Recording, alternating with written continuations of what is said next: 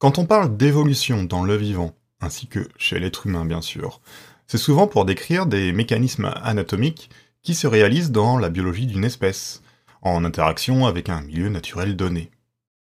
Des variations génétiques se produisent à chaque génération afin de permettre une adaptation des organismes face à un environnement. La sélection naturelle fait le tri entre les variations les plus aptes à survivre. Alors, bien sûr, ceci est dit très vite, mais ce modèle, qu'on appelle aujourd'hui la théorie synthétique de l'évolution, peut être pensé comme incomplet et devant être mis à jour. Et dans cette mise à jour, en ce qui concerne l'humanité, la culture a toute sa place. Bienvenue dans Politicon.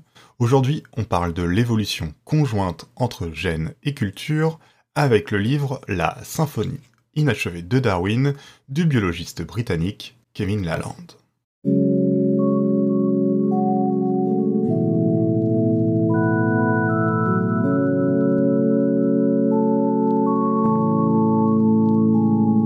À travers une description fine du travail scientifique, un travail toujours précisé comme étant collectif, Lalande étudie ses hypothèses et montre en quoi il a de bonnes raisons de penser qu'elles sont valides. Et quelle est donc l'hypothèse principale du livre? Pour Lalande, des phénomènes culturels et acquis peuvent produire des changements biologiques et ainsi de suite. Il existe ainsi une rétroaction à partir de laquelle l'humain produit un changement dans son environnement qui va produire en retour un changement dans son évolution biologique. Et comment est ici compris le concept de culture? Par culture, dit Lalande, je cite J'entends l'accumulation extensive de connaissances partagées et acquises, ainsi que les perfectionnements technologiques qui se sont succédés au fil du temps. Alors, résumons le propos d'ensemble et détaillons ensuite. Les processus culturels et biologiques sont entrelacés pour produire une coévolution qui a été capable de façonner l'être humain tel qu'il est aujourd'hui. Dans la longue histoire de l'humanité, il n'y a donc pas la biologie d'un côté et la culture de l'autre, mais toujours les deux, la première causant des changements dans la seconde et inversement, et ainsi de suite. Dans ce processus de causalité réciproque, de rétroaction, les capacités ne sont pas comme l'écrit Lalande, des réponses adaptatives à des circonstances extérieures. Les humains sont plutôt des créatures de leur propre fabrication. Plus loin, il ajoute Les esprits humains ne sont pas seulement façonnés pour la culture, ils sont façonnés par la culture. Les êtres humains sont du fait même d'une première impulsion culturelle et de l'évolution biologique qui a adapté ses capacités à partir de et pour la culture, les seuls animaux à avoir atteint un haut degré de culture cumulative. D'une culture capable de se complexifier, de se cumuler, de se conserver dans le temps. Si les autres animaux, tels certains singes, des oiseaux ou des dauphins, sont capables de bribes de culture, celles-ci ne parviennent pas à se surajouter à d'autres éléments culturels à travers des générations. Qu'est-ce qui fait que l'humain est donc le seul animal à être capable de produire une culture complexe, qui comprend des langues différentes, des normes, des arts, des techniques extrêmement variées? L'ambition de Lalande, notamment en répondant à cette question, est de combler certains manques dans la théorie actuelle darwinienne de l'évolution et d'améliorer la finesse du modèle de la sélection naturelle. Alors, il ne s'agit pas bien sûr d'expliquer pourquoi ou comment les phénomènes culturels et historiques dans le détail surviennent, mais ce qui sous-tend, ce qui est sous-jacent à tout phénomène culturel et biologique en général. Alors, tout commence par une action commune à de très très nombreux animaux, le copiage. À savoir le fait tout simplement de copier le comportement d'un autre individu pour parvenir à réaliser telle ou telle action. Par exemple, si les rats survivent si facilement dans la plupart des environnements hostiles, c'est qu'ils se copient les uns les autres pour se nourrir. Ils ont été ainsi souvent capables d'éviter les poisons utilisés pour détruire leurs colonies jugées envahissantes. Les rats observent les aliments que d'autres rats en bonne santé ont ingérés et ne se nourrissent ainsi que de ceux-ci. Et ce n'est qu'un exemple parmi des milliers de milliers d'autres. Pour la lande, il existe ainsi ce qu'il appelle un apprentissage social par lequel des individus d'une même espèce ou non en copient d'autres afin d'apprendre à bien chasser, à bien se nourrir ou à bien se défendre. Récemment, on a d'ailleurs pu assister à une nouvelle démonstration en Australie. Des cacatoès ont appris à ouvrir des poubelles. et d'autres cacatoès ont appris le mouvement pour le répéter ailleurs. Des humains excédés ont décidé de poser une pierre sur la poubelle pour empêcher son ouverture, et d'autres humains les ont imités. Mais un cacatoès a réussi à déjouer le piège, et d'autres se sont mis à ôter les pierres des poubelles pour ouvrir les poubelles. Bref, dans ce duel interespèces, les cacatoès et les humains ont tous fait preuve de copiage et d'apprentissage social pour résoudre un problème différent, ouvrir ou laisser fermer une poubelle. Cela se passe aussi chez les insectes, comme le rappelle Lalande. La femelle de la mouche du vinaigre sélectionne le plus souvent des mâles déjà choisis par d'autres femelles, et on observe le même comportement chez les poissons, etc. etc. Bref, l'imitation, le copiage, sont des comportements très souvent observés dans le genre animal. Mais il ne s'agit pas de copier n'importe quel comportement.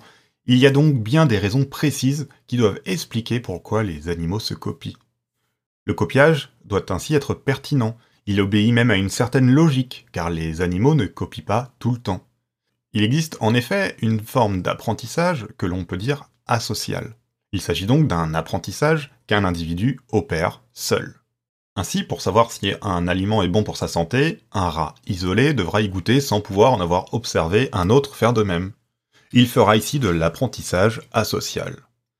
S'il a de la chance, il survivra et saura qu'il pourra en remanger à l'avenir, en principe. Mais il peut très bien ne pas avoir de chance, et son apprentissage asocial se paye cher. Alors, en règle générale, donc, l'apprentissage social, le copiage, l'imitation, est favorisé quand l'apprentissage asocial, solitaire, est risqué et incertain. Le copiage est donc un bon moyen de garantir sa survie. Mais comment cela fonctionne-t-il pour que le copiage soit vraiment efficace? Ce qui se passe, c'est que l'individu copié a lui-même déjà sélectionné pour les autres des actions pertinentes. Il a filtré en quelque sorte des comportements optimaux pour se nourrir par exemple.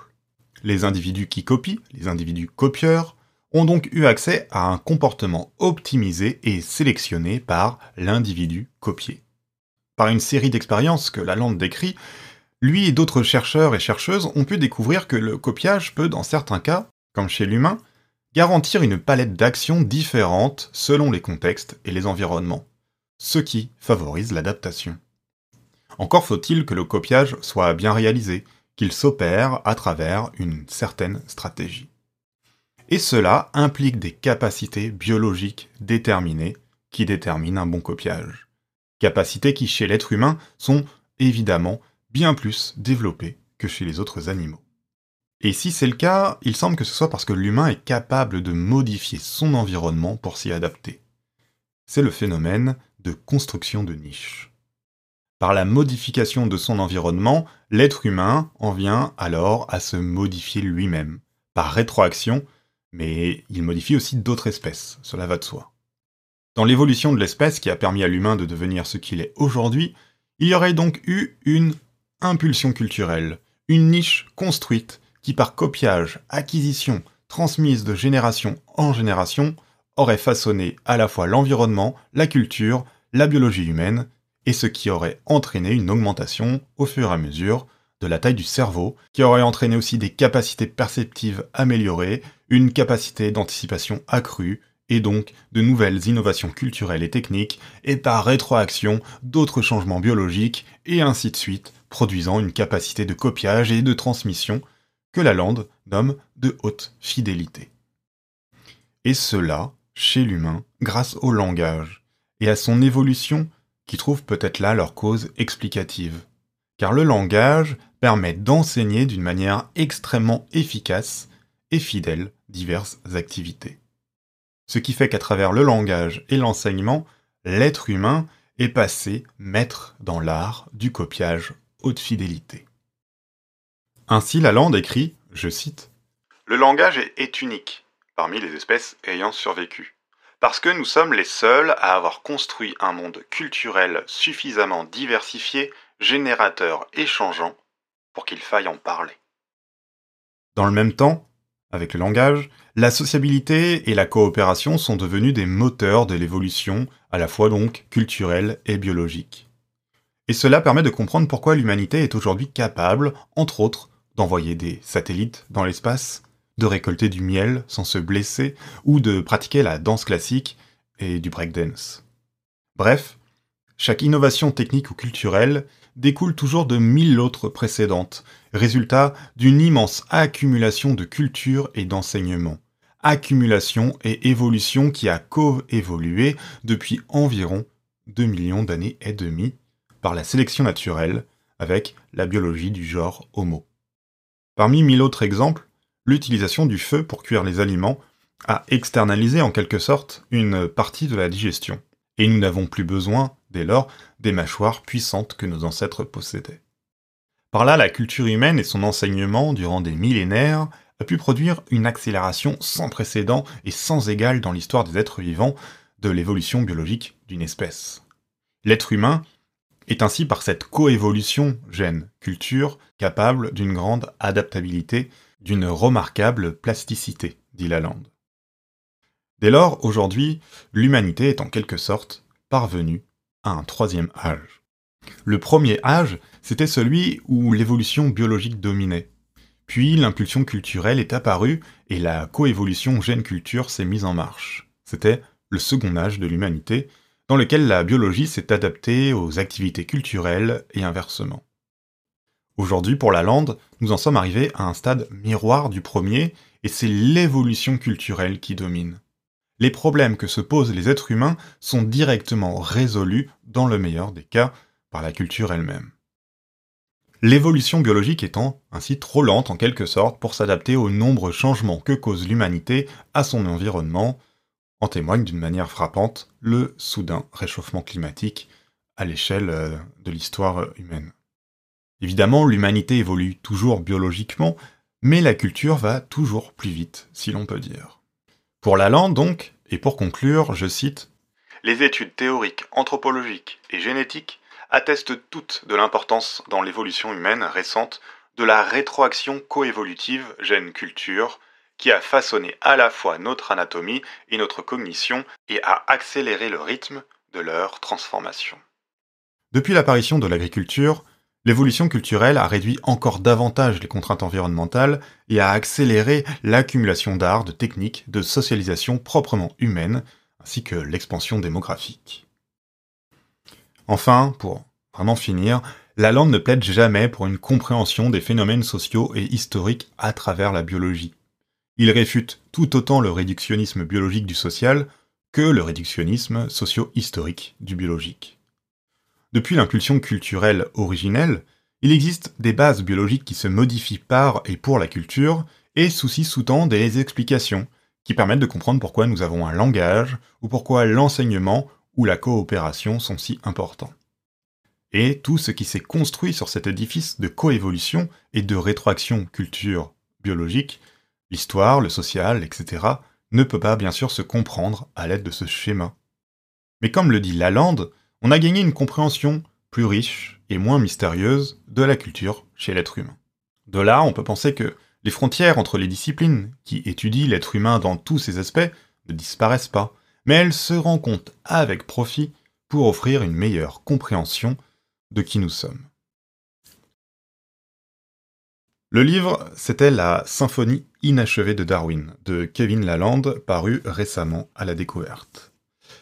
Alors comme d'habitude, n'hésitez pas à partager l'épisode sur les réseaux, et si ça vous dit, vous pouvez soutenir la chaîne et le podcast sur Utip. On se retrouve bientôt pour un nouvel épisode. D'ici là, encore une fois, comme d'habitude, portez-vous bien.